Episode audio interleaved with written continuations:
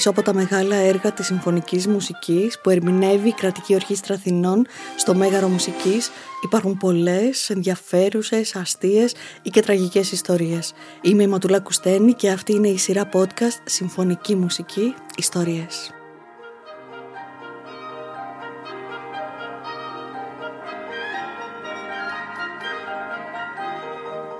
Για να μην χάνετε κανένα επεισόδιο της σειράς, ακολουθήστε μας στο Spotify, στα Apple και στα Google Podcasts.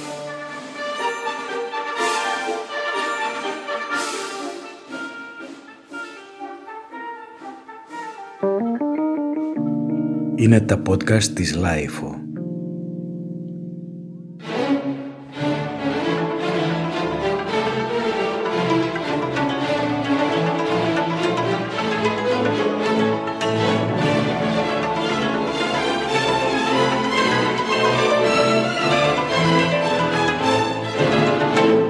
Στην Ουγγαρία ξέρουν από συγκινήσεις.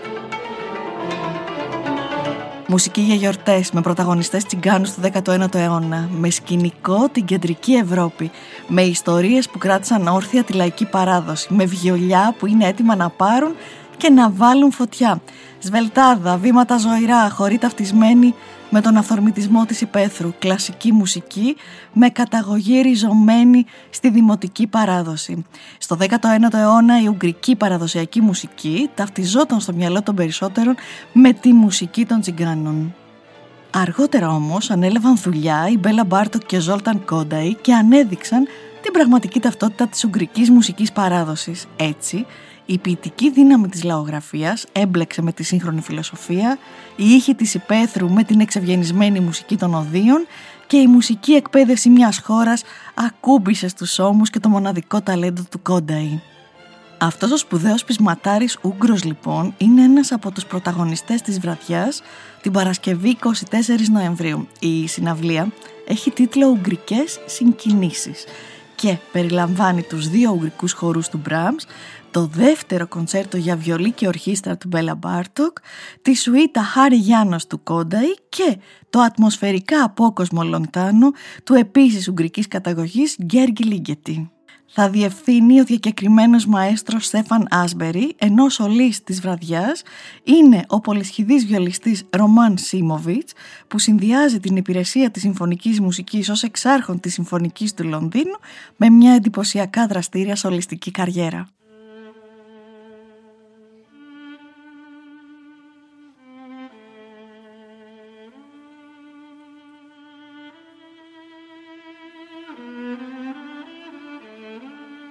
Συνθέτης, διευθυντής ορχήστρας, εθνομουσικολόγος, μουσικοπαιδαγωγός και φιλόσοφος της ζωής και της μουσικής, βαθύς γνώστης της παραδοσιακής ουγγρικής μουσικής.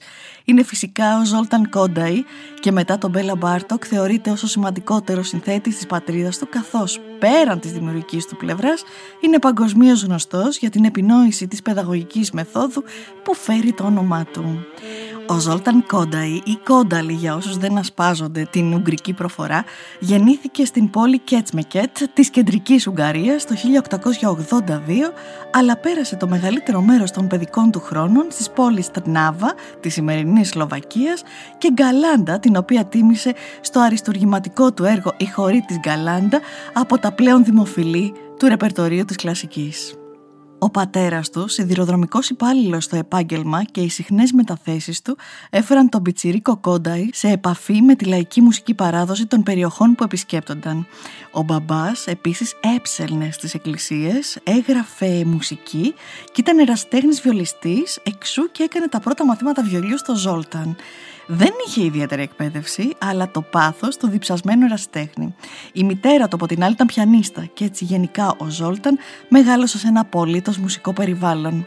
Τα πρώτα του ορχιστρικά έργα παρουσιάστηκαν όσο ήταν ακόμα στο γυμνάσιο. Έπειτα επιβεβαίωσε το ταλέντο του φοιτώντας στο Πανεπιστήμιο της Βουδαπέστης και στη Μουσική Ακαδημία Franz Liszt και το 1905 μόλις 23 ετών ξεκίνησε να κάνει αυτό που ο διασημότερος Ούγγρος μουσικός του 19ου αιώνα, ο Φραντς Λίστ, φιλοδοξούσε να πραγματοποιήσει ήδη από το 1838. Τι ήταν αυτό; Να ταξιδέψει μόνος με τα πόδια και ένα σακίδιο στην πλάτη ως τις πλέον απομακρυσμένες περιοχές της Ουγγαρίας αναζητώντας τις πηγές της λαϊκής μουσικής. Ο Λίστ δεν κατάφερε ποτέ να φτάσει στην ενδοχώρα καθώς παραδόθηκε στη γοητεία των ευρωπαϊκών σαλονιών που τον αποθέωναν. Ο Κόνταϊ ωστόσο υπό την προτροπή του Μπέλα Μπάρτοκ με τον οποίο είχε στο μεταξύ γνωριστεί άρχισε τη συλλογή στοιχείων στην περιοχή Γκαλάντα καταγράφοντας το υλικό που συγκέντρωνε σε κυλίνδρους φωνογράφου της εποχής οι οποίοι είχαν εφευρεθεί σχετικά πρόσφατα. Με τη βοήθεια του πρωτόγονου αυτού εξοπλισμού ηχογράφησης και διψασμένος για μουσική εξερεύνηση, επιχείρησε την πρώτη του εξόρμηση στο βόρειο τμήμα της Ουγγρικής Υπαίθρου, συλλέγοντας δημοτικά τραγούδια και χορευτική μουσική. Το σημαντικότερο κίνητρό του ήταν φυσικά η καταγραφή του ανεξερεύνητου μουσικού πλούτου της παράδοσης, ωστόσο, καθώς ήταν γνήσιος φυσιολάτρης και ακαταπώνητος πεζοπόρος, απόλαυσε όσο λίγα πράγματα στη ζωή του εκείνα τα οδηπορικά και την επαφή με τους ανθρώπους της υπαίθρου. Σε όλο το εγχείρημα είχε συμπαράσταση τον Μπάρτοκ με τον οποίο εκτός από αχώριστοι φίλοι που αλληλοϊποστήριζαν τις μουσικές τους μοιράζονταν το όραμα για την ανάδειξη του πλούτου της παραδοσιακής ουγγρικής μουσικής τον οποίο βεβαίως και οι δύο ενσωμάτωσαν αργότερα στις δικές τους συνθέσεις. Ένα χρόνο μετά τις πρώτες εξορμήσεις, η συλλογή στοιχείων καταγράφεται στη διατριβή του με τίτλο «Στροφική δομή» στο Ουγγρικό Λαϊκό Τραγούδι και μετά γίνεται έργο ζωής που καθόρισε σύσσωμη την εκπαιδευτική βαθμίδα της Ουγγαρίας.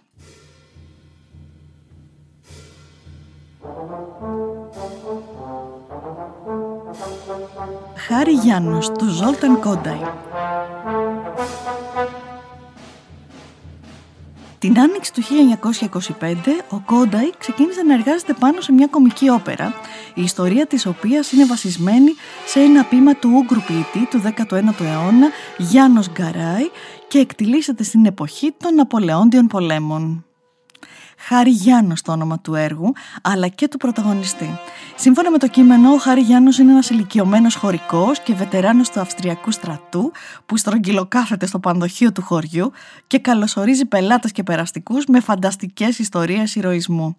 Ακολουθώντας την παράδοση των μεγάλων ψευτών που εμφανίζονται στη λαογραφία και τη λογοτεχνία πολλών χωρών, όπως ο Βαρόνος Μιχάουζεν στη Γερμανία, ο Χάρη Γιάννος διηγείται φοβερά περιστατικά από τις υποτιθέμενες ηρωικές του πράξεις, αλλά καμιά φορά το παρακάνει.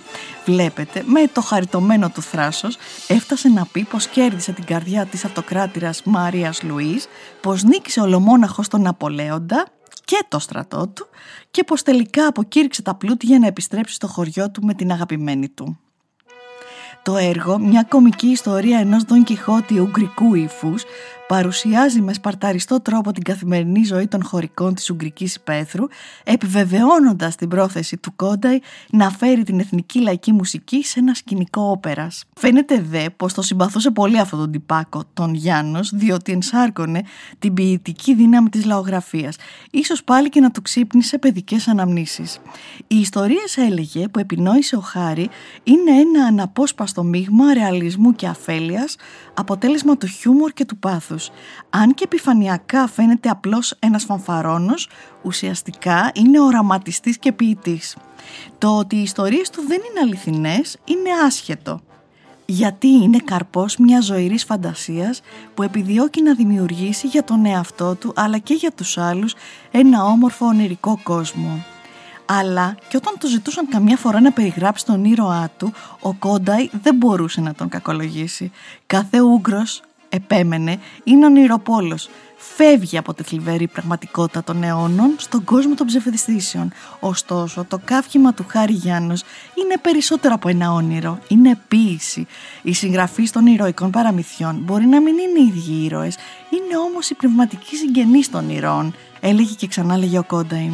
Επίσης, ο Χάρη Γιάννος μπορεί να μην έκανε ποτέ τις πράξεις για τις οποίες μιλάει, αλλά είναι σημαντικό ότι περιγράφει τις δυνατότητες και την προοπτική. Είναι ένας πρωτόγονος ποιητής που συγκεντρώνει όσα έχει να πει σε ένα μόνο ήρωά του, στον εαυτό του. Αφού ακούσουμε τα ηρωικά κατορθώματα που ονειρεύτηκε, είναι τραγικά συμβολικό να τον βλέπουμε σε ένα βρώμικο πανδοχείο του χωριού κι όμως είναι χαρούμενος μέσα στη φτώχεια του, είναι ένας βασιλιάς στο βασίλειο των ονείρων του. Η όπερα λοιπόν με αυτόν τον ιδιαίτερο πρωταγωνιστή που ήταν γεμάτη από τις μελωδίες των ουγγρικών παραδοσιακών τραγουδιών έκανε πρεμιέρα τον Οκτώβριο του 1926 στην όπερα της Βουδαπέστης χαρίζοντας στα ανώτερα κοινωνικά στρώματα της πόλης την ευκαιρία να έρθουν σε επαφή με το μουσικό κόσμο της υπαίθρου.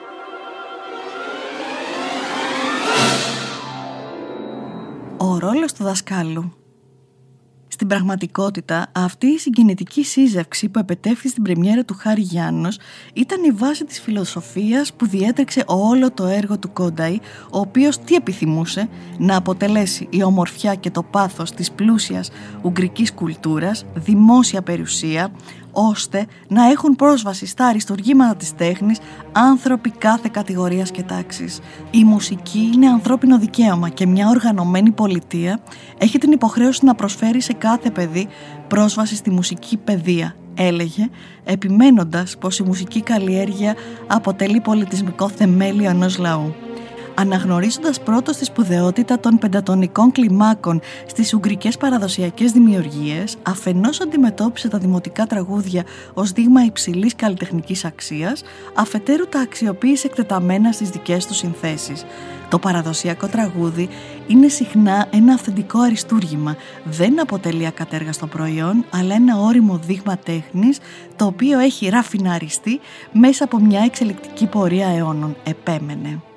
Ως αποτέλεσμα αυτής της σκέψης, η μουσικοπαιδαγωγική του μέθοδος επικεντρώνεται στην ανάπτυξη της φωνητικής μουσικής με βάση τα παραδοσιακά τραγούδια της Ουγγαρίας.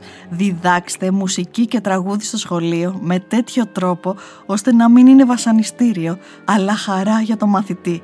Προκαλέστε τη δίψα για καλύτερη μουσική και αυτή η δίψα θα διαρκέσει μια ζωή έλεγε αυτός ο εξαίρετος παιδαγωγός που έθεσε τις βάσεις για τη μουσική εκπαίδευση της πατρίδας του θεωρώντας πως οι νέοι που δεν είχαν καμία κατανόηση της μουσικής, κυρίως της παραδοσιακής, ήταν χειρότεροι και από αναλφάβητοι. Αφήστε που πίστευε πως η μουσική είναι μέσω αφύπνισης των χαμηλότερων κοινωνικών στρωμάτων και χειραφέτησης της εργατικής τάξης.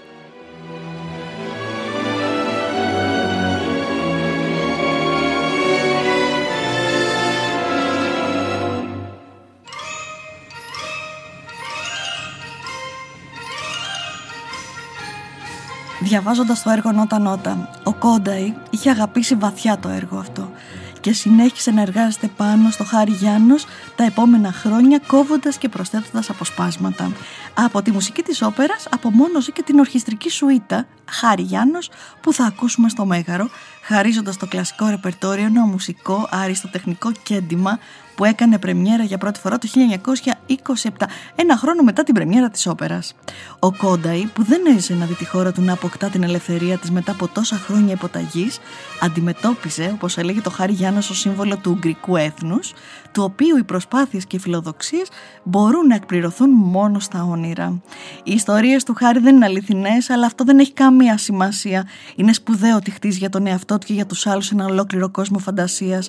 Όλοι ονειρευόμαστε ακατόρθωτες πράξεις δόξας και μεγαλείο, μόνο που μας λείπει το θάρρος, το αφελές θάρρος του Χάρη και δεν τολμάμε να τις αποκαλύψουμε, έλεγε για τον αδιόρθωτο ονειροπόλο ήρωά του.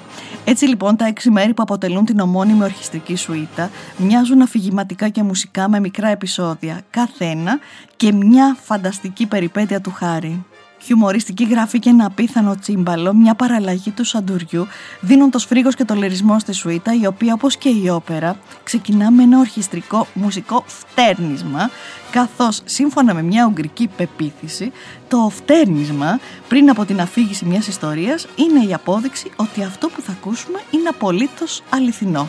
Και αλήθεια λέω που λέμε κι εμείς.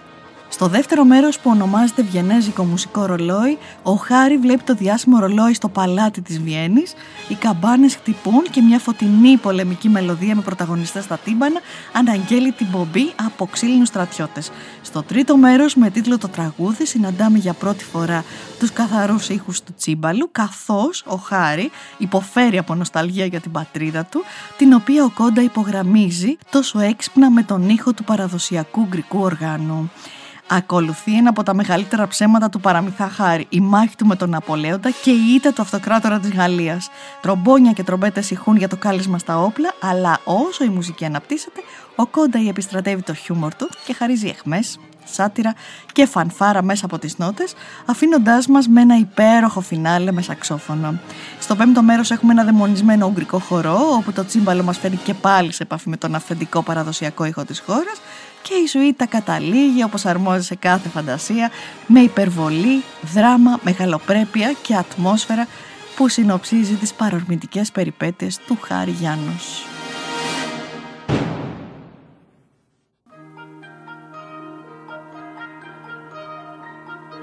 Τελικά, όταν η ορχήστρα θα πάει στις τελευταίες νότες, ο Κόντεϊ θα δικαιώνεται.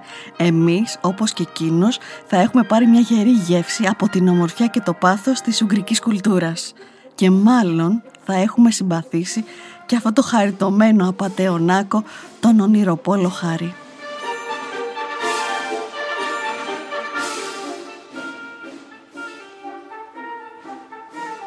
Είμαι η Ματούλα Κουστένη και αυτό ήταν ένα ακόμα επεισόδιο της σειράς Συμφωνική Μουσική Ιστορίες, μια συνεργασία της LIFO με την Κρατική Ορχήστρα Αθηνών.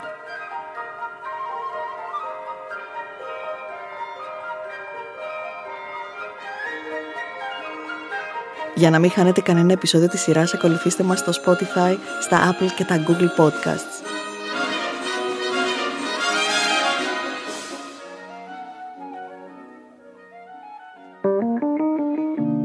Είναι τα podcast της LiFO.